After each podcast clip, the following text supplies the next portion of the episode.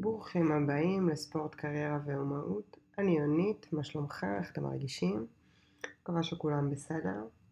איזה כיף שחזרתם אלינו. היום אנחנו נדבר קצת על מעקב תזונה. למה זה בכלל חשוב? איך עושים בכלל מעקב תזונה? מה המעקב יכול לספר לי על הצורה שאני אוכל ועל איך בכך זה משפיע על המשקל שלי? אז יאללה, בואו נצלול. אז קודם כל, מעקב תזונה זה אומר שאני מקפיד לבחון, לראות, לעקוב אחרי מה שאני אוכל. וזה כולל את כל מה שאני אוכל, גם את הנשנושים באמצע, וגם את הנשנושים בצד, וגם את הזה של הערב שהחלטתי שמול הטלוויזיה בא לי לאכול אה, בלילה כי יש עכשיו אה, סדרה או משהו נחמד שאני רוצה לראות. מעקב תזונה בסופו של דבר נועד לעזור לנו לייצר איזשהו בסיס זמן של מהרגע שאנחנו קמים ועד הרגע שאנחנו הולכים לישון, מה אנחנו מכניסים לפה. עכשיו, הרבה פעמים אתם, אה, אנחנו לא שמים לב, אה, ואנחנו אומרים, וואי, לא אכלתי כל היום, אבל בפועל שתיתי כל הארבע בקבוקים, ובפועל נכנסתי לישיבות ואכלתי מהקורסון, ואכלתי מהביסלי, וזאת במשרד הביאה לי ופתחה דובונים, ואחר כך הלכתי עם הילד uh, לגינה והוא פתח uh, כיף לי, ואחרי זה שנייה חיסלתי לו חצי ארטיק כי לא התחשק לו, ורגע הוא השאיר בצלחת וכל החבלים שכל האימהות מכירות, ופתאום אנחנו מוצאות עצמנו שלא רק שאנחנו מרגישות שלא אכלנו, כי רוב הזמן אנחנו בכלל לא שבעות, אלא אנחנו משתגעים ולא מבינים איך המשקל עולה. עכשיו כמו שדיברנו בזמנו, בפרק הקודם, יש, יש מצב שהגוף שלנו שורף קלוריות באופן עצמאי. מעצם היותנו חיים ונושמים, הולכים, באים, חוזרים, אנחנו שורפים קלוריות. אז אתם זוכרים שדיברנו שאנחנו מכניסים את המשקל שלנו, את הגובה שלנו, אה, נקפיד לעשות בערך עשרת אלפים צעדים ביום, גם אם תגיעו לשמונה וחצי זה יהיה מצוין. כל עוד אתם בעלייה מתמדת ממה שעשיתם יום לפני, מעולה. ואז אמרנו שפחות או יותר אנחנו נדע כמה הגוף שלנו שורף בלי מאמץ של פעילות גופנית. עכשיו, מעקב התזונה בסופו של דבר נועד לייצר לנו מצב שאנחנו מבינים כמה אוכל אנחנו מכניסים לגוף. בבוקר אנחנו הולכים ועולים על המשקל, ומבינים ממה שאנחנו אוכלים הוא במצב שאנחנו בגירעון קלורי, בתחזוקה, או בעלייה. גירעון קלורי אומר שאכלתי פחות ממה שהגוף שלי שורף. אם הגוף שלי שורף 1500, עשיתי עוד פעילות גופנית, הוספתי עוד 200, 300, 400, תלוי איזה פעילות אתם עושים. יש לי 1800, אכלתי 1200, יש לכם גירעון של 500 קלוריות ביום. זה בהכרח משתקף על המשקל בצורה ישירה לחלוטין. נכון, משתקף גם על המשקל אם אתם נכנסים, אם אתם עולים על המשקל אמ, אחרי שירותים, אבל אם אתם תקפידו על גירעון קלורי, וזה לא חייב להיות 500 קלוריות ביום, זה יכול להיות גם הרבה פחות, גם 200 ו-300 קלוריות ביום. אתם תראו את זה וזה ישתקף באופן ישיר בשקילה שבועית שתעשו, גם אם תעלו יום-יום. כי בגלל, לגוף שלנו בסופו של דבר יש מצב שהוא, יש לו איזושהי תזוזה מסוימת. שתיתי יותר מים, לא התפניתי, משהו בגוף עדיין לא יושב טוב, הורמונים אצל נשים. זה בהכרח משפיע באופן ישיר על המשקל, אבל אם אנחנו נשקל ונחליט שאנחנו כל ראשון בבוקר נשקלים לשקילה שבועית, אז אתם אמורים לחוות ירידה, אם אתם עושים את מה שאתם עושים נכון. גם אם תעלו יום יום על המשקל, כמוני, אתם עדיין תוכלו לדעת אם מה שעשיתם היום הוא נכון או לא נכון, בין אם תעמדו בערב או בבוקר. עכשיו, המעקב תזונה בסופו של דבר נותן לנו איזושהי אפשרות לקחת ולרכז באמת את מה שאנחנו אוכלים בלי להתפזר לכל מיני פיתויים שעולים על הדרך. אז שנייה לקחתי ונשנשתי איזה בורקס נחמד. ודקה הייתה ישיבה וכוס קפה, מה לא נאכל אותו איתו איזה עוגייה או איזה עוגה, וכבר פתחו דובונים הילדים והם לא אכלו, מה נזרוק לפח, נשאיר פתוח. כזה. בסופו של דבר כשאנחנו משתמשים ב... היום בקדמה של כולנו, רובנו משתמשים באפליקציות. אני אישית משתמשת ב-MyFitnessPal. זה אפליקציה שאתה סורק את הברקוד, ולרוב היא מכניסה ב-98% את הערכים פיקס. כל מה שאתה צריך לשחק איתו זה כמות. זאת אומרת בגרמים אתה יכול לקחת את זה ב-100 גרם ואתה יכול לקחת את זה בגרם אחד ואז לשקול כמובן. גם לשקילה של אוכל יש משמעות מאוד מאוד גבוהה um, למשקל שלנו וכבר אני ארחיב גם על זה. אז אם אנחנו נחזור למצב שאנחנו עוקבים אחרי התזונה שלנו, אנחנו נגלה כמה דברים. דבר ראשון, אנחנו באמת נגלה אם מה שאנחנו אוכלים הוא יותר, פחות, או מצב התחזוקה של הגוף שלנו. מצב התחזוקה זה אומר שאנחנו לא יורדים ולא עולים. זאת אומרת שבמצב הנתון של מה שאנחנו עושים ואיך שאנחנו אוכלים, אנחנו נשמור על אותו משקל כל הזמן. עכשיו ברור שיש לנו כל מיני, פה יש לנו חתונה, ופה אנחנו רוצים לצאת אה, לדייט עם הבעל, ופה אנחנו הולכים עם הילדים אה, לאכול ארוחה בחוץ, ופה אנחנו הולכים עם חברים. ברור שיש כל מיני תזוזות. החוכמה היא לדעת לאזן. זה לא אומר שמפעם אחת אם אתם תצאו לארוחה עם חברים, דייט או כל דבר אחר, בהכרח אתם תעלו במשקל. זה לא. יחד עם זאת, אם אתם תמשיכו כל הזמן על אותו קו, באופן ישיר אתם תעלו במשקל. וזה משהו שכן חשוב לזכור ולדעת. הרבה פעמים אנשים אומרים, אתמול אכלתי המבורגר והייתי קילו יותר. נכון, כי אכלת את ההמבורגר בערב, והלכת לישון, הגוף עוד לא עיכל את זה כמו שצריך, אבל אם תחכה יום יומיים ותחזור חזרה לתפריט שלך, תראה שהמשקל חוזר בצורה רגילה לחלוטין למשקל שלך, בלי שעשית יותר מדי שינויים.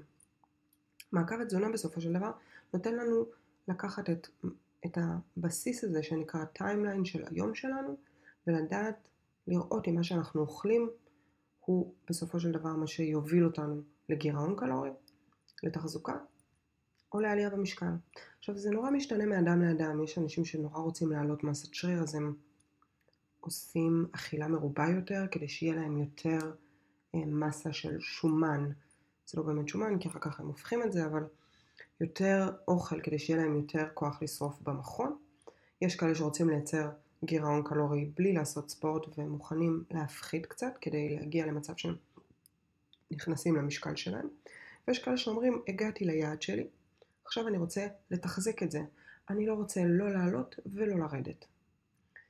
עכשיו, בשביל שתגיע למצב שאתה יודע מה אתה רוצה לעשות, אתה צריך להבין קודם כמה הגוף שלך שורף, ואם מה שאתה אוכל הוא באמת הם, מה שיגרום לך להגיע ליעדים האלה. עכשיו זה די פשוט, נכנס לאפליקציה, מוריד אותה מחנות האפליקציות, זה תומך את כל הטלפונים, זה עובד בעברית שזה מהמם, וזה גם סורק את הברקוד, ממש, לקחת, סרקת כמו שהם סורקים בסופר, והערכים נכנסו, יש להם database.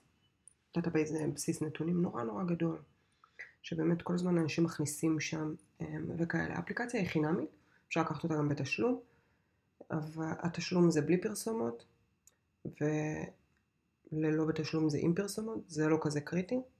כל אחד עושה מה שהוא חושב לנכון, אבל הדבר הנכון ביותר זה שאתה באמת מוריד את זה לכתב, יש כאלה שיעשו את זה אפילו ידנית, וזה נקרא יומן אכילה. בכל השפות המקצועיות, איפה שלא תשמעו את זה, באינסטגרם, כל אחד שמחליט שהוא רוצה להיכנס ל, אמ, לתהליך הרזייה, יגיד לך שהוא מנהל יומן אכילה. עכשיו, ככל שיעבור הזמן, אתה כבר תדע פחות או יותר אם מה שאתה אוכל הוא נכון או לא נכון, איפה אתה צריך טיפה להפחית, איפה אתה צריך טיפה להוסיף. אמ, יש כל מיני דיאטות. המטרה היא לא לייצר דיאטה. יש המון אנשים שנכנסים לאורח של דיאטה, עושים דיאטת כסח, שלושה ארבעה חודשים, מורידים, נראים מצוין, מתים בדרך מבחינת הנפש, לא פיזית. ואחר כך מגיע החורף, והם עושים bulking חזרה, הם טורפים חזרה ומעלים את המשקל, והם עושים yo-yo dieting, וזה לא המטרה.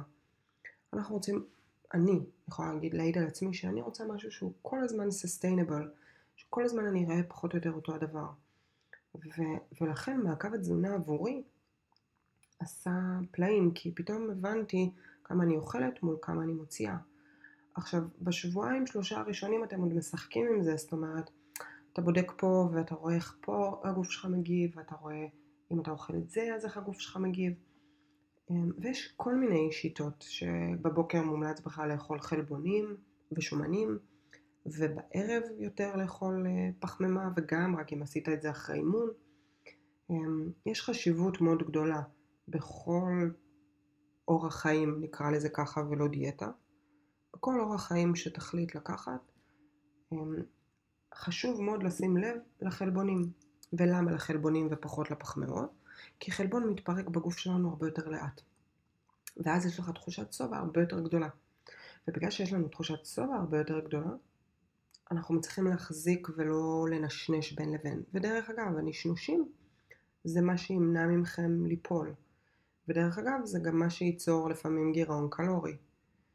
אני עושה אמ, פחמימות, שומנים אה, וחלבונים, כאשר החלבונים שלי, בגלל שאני מתאמנת חמש פעמים, בין חמש לשש פעמים בשבוע, אז אני לוקחת, אה, צורכת חלבון בין אחד וחצי לשתיים.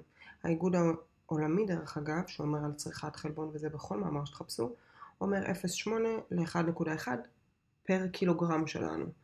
זאת אומרת אם אנחנו שוקלים 60, אז לפי הארגון העולמי אנחנו אמורים לצרוך בערך 60 גרם של חלבון. אבל מה קורה עם אנשים שמתאמנים? אז יצאו כמובן מחקרים שהראו אחרת, ואומרים שבממוצע בין 1.5 ל-2 אני צורכת 2, מומלץ לקחת חלבון, וזה יגרום לנו לתחושת שובע גדולה יותר. זה כמו שאומרים לכם, יש פחמימה רגילה ויש פחמימה מורכבת ויש פחמימה ריקה. אוקיי, פחמימה היא עדיין פחמימה. אבל עדיין, אם אתה תיקח חלבון, תחושת השובע שלך תהיה הרבה יותר טובה מאשר אם תיקח פחמימה מורכבת. עכשיו, בסופו של דבר הגוף מפרק לפחמימות, חלבונים, שומנים. תמיד. גם כשתכניס חלבון, הוא נכנס והוא מתפרק, הוא מתפרק לאט יותר, לגוף לוקח יותר זמן לעכל אותו, ואז תחושת השובע שלנו היא הרבה יותר גבוהה, וככה באמת אנחנו צריכים להעביר את היום לא בסבל, כי לא באנו בשביל לסבול. וגם קחו בחשבון שאם אנחנו נסבול בתהליך, הוא לא יחזיק. והמטרה היא לייצר מצב שאנחנו מחזיקים לאורך זמן, כי לא משנה בסופו של דבר מה שנעשה, אם אנחנו לא נחזיק את זה לאורך זמן, חזרנו ל yo-yo dieting, זוכרים? עכשיו, בסופו של דבר כשאנחנו יושבים ועושים ניהול מעקב, אנחנו מחלקים את היום שלנו לבוקר, צהריים וערב. זה לא אומר שאם בין לבין אנחנו רעבים, אנחנו לא יכולים לאכול. השאלה מה אנחנו בוחרים לאכול. עכשיו, כשהערכים פזורים לנו בצורה נורא נוחה, שאנחנו יודעים שאנחנו עושים פעילות גופנית שהיא 60 דקות, אנחנו הולכים למכון 60 דקות שלוש פעמים בשבוע. ואנחנו יודעים שאנחנו צריכים לאכול 1,800 קלוריות ביום. והאפליקציה עוזרת לנו להכניס את הערכים, ואז אתה רואה את המספרים. אני בן אדם נורא של מספרים, וזה נורא נוח לי, זה, זה עושה לי איזשהו סדר. אני יודעת פחות או יותר אם הגזמתי או לא. אני יודעת אם מה שאכלתי הוא טוב או לא טוב, כי גם האפליקציה מפשטת לי את זה לחלבונים, פחמימות ושומנים. דרך אגב, באפליקציה אתה יכול, אפשר ממש לבחור איך רוצים לפרק את האוכל כדי שזה יהיה קל ונוח. ואז אני יוצרת לעצמי איזשהו סוג של יומן מעקב. והיומן תזונה הזה של המעקב עושה לי סדר בראש, ואני מניחה שלכולם, כי דרך אגב, כל מקום שתלך אליו, כל מקום שתיכנס אליו, כל מי שמדבר בתזונה יגיד לך שצריך לרשום את מה שאתה אוכל. וזה לא סתם, כי באמת כשאנחנו רושמים אנחנו מבינים לאן זה יורד, ואנחנו מבינים מה אכלנו, ואנחנו מבינים איפה עקבי אכילס שלנו, מאיפה יש נזילות. זה לא הבמבה שאכלנו. לא מזמן הייתה לי שיחה עם בעלי אפי, שהוא הבן הגדול שלנו, כל יום לוקח לבית ספר לחמניה. ואפי, בעלי בגיל 6, אה, פתאום נהיה לו בעיות במשקל, והוא זוכר שבכיתה ו' הוא היה לוקח פרוסה קלה. הוא היה אומר לי, אני זוכר שפעם היו אומרים לנו שפיתה שווה ארבע או חמש פרוסות קלות. אז זה מה שהייתי אוכל, ארבע חמש פרוסות קלות. וצחקתי, ואמרתי לו שגם אם הוא היה אוכל פיתה כל יום, לא מזה הוא היה מעלה במשקל, אלא מכל שאר הדברים שהיו אצלם בבית. החטיפים, אה, הצורת בישול, אה, השעות, אה, חוסר תשומת לב למים, אתה יודע, הרבה פעמים לא סתם אומרים לנו לשתות שני ליטר מים. זה כי הרבה פעמים הגוף שלנו מתבלבל בין רעב לצמאון. ולפעמים אנחנו בכלל צמאים ולא רעבים. ואז המנגנון בגוף מתקלקל, כי כל הזמן אתה מרגיש כאילו אתה נורא רעב ונורא רעב, נורא רעב, וזה לא. זה לא יושב שם בכלל, זה בכלל הגוף מאותת שהוא צמא. אבל אנחנו כל כך כבר איבדנו את הדבר הזה שנקרא מנגנון הגוף. אם תיזכרו, לפחות בגיל שלי, אמ, אני בת 35 אני מזכירה, היו אומרים לנו לגמור מהצלחת. לא משנה אם היית שבע או לא, תגמור מהצלחת. אצלנו זה עוד היה אישו עם השואה. אצל ההורים שלי זה עוד היה הרבה פחות, אבל אני זוכרת את סבתא שלי שההורים שלי היו טסים לחו"ל. סבתא שלי הייתה יושבת עלינו, ואין סיכוי שהיית מצליח לקום בלי שסיימת את כל מה שיש על הצלחת. אסור בשום פנים ואופן לזרוק אוכל. אמ, ואז אתה הורס את המנגנון מהבן הגדול שלי, מקובי, אני ממש מתרשמת, כי הוא, הוא ממש יודע לעצור. זאת אומרת, הוא, הוא, הוא אוכל, והוא יודע לבוא ולהגיד לי, אמא, אני שבע. וזה מדהים בעיניי, כי לדעת להקשיב, ל... הוא ממש, הוא, אוכל, והוא יכול לבוא לקחת ביס, הוא מערער טיפה, הוא מחזיר חזרה לצלחת ואומר, זהו, שבעתי. ו, וזה משהו שלפעמים הולך לאיבוד, לפחות בדור שלנו. אה, הלך בגלל שפעם לא היו זורקים אוכל, ואם שמו לך על הצלחת, צלחת בגודל של אה, גלגל אוטובוס, אז זה מה שהיית צריך לסיים. עכשיו, זה לא בהכרח נכון, כי יכול להיות שעבור הגוף שלך אתה לא צריך לצרוך כל כך הרבה. עכשיו, מה שקורה בפועל זה אנחנו מגדילים ומגדילים ומגדילים. אתם זוכרים, הקיבה היא שריר. אתה מגדיל ומגדיל ומגדיל. ואז הקילוגרמים מתווספים, ואתה לא מבין למה. אז מאוד מאוד חשוב לנהל אה, יומן אכילה. תבחרו לכם איזה שיטה שנוחה לכם. כל שיטה היא טובה כל עוד מצאתם איך אה, לעשות אותה. כל עוד למדתם איך לרשום אותה ולראות אותה, ולדעת לתקן את התיקונים שלכם. תזכרו, זה לא ספרינט, זה ריצה למרחקים ארוכים. אמ, תרשמו לנו אם הייתם רוצים שנרחיב על זה עוד, או אם יש דברים אחרים שכמובן מעניינים, אנחנו נמשיך. אה, פעם הבאה אנחנו מתכוונים לדבר על אה, קצת אה, ספורט, איזה ספורט שווה לעשות וכדאי. אז תודה רבה שהקשבתם, ונתראה בפרק הבא.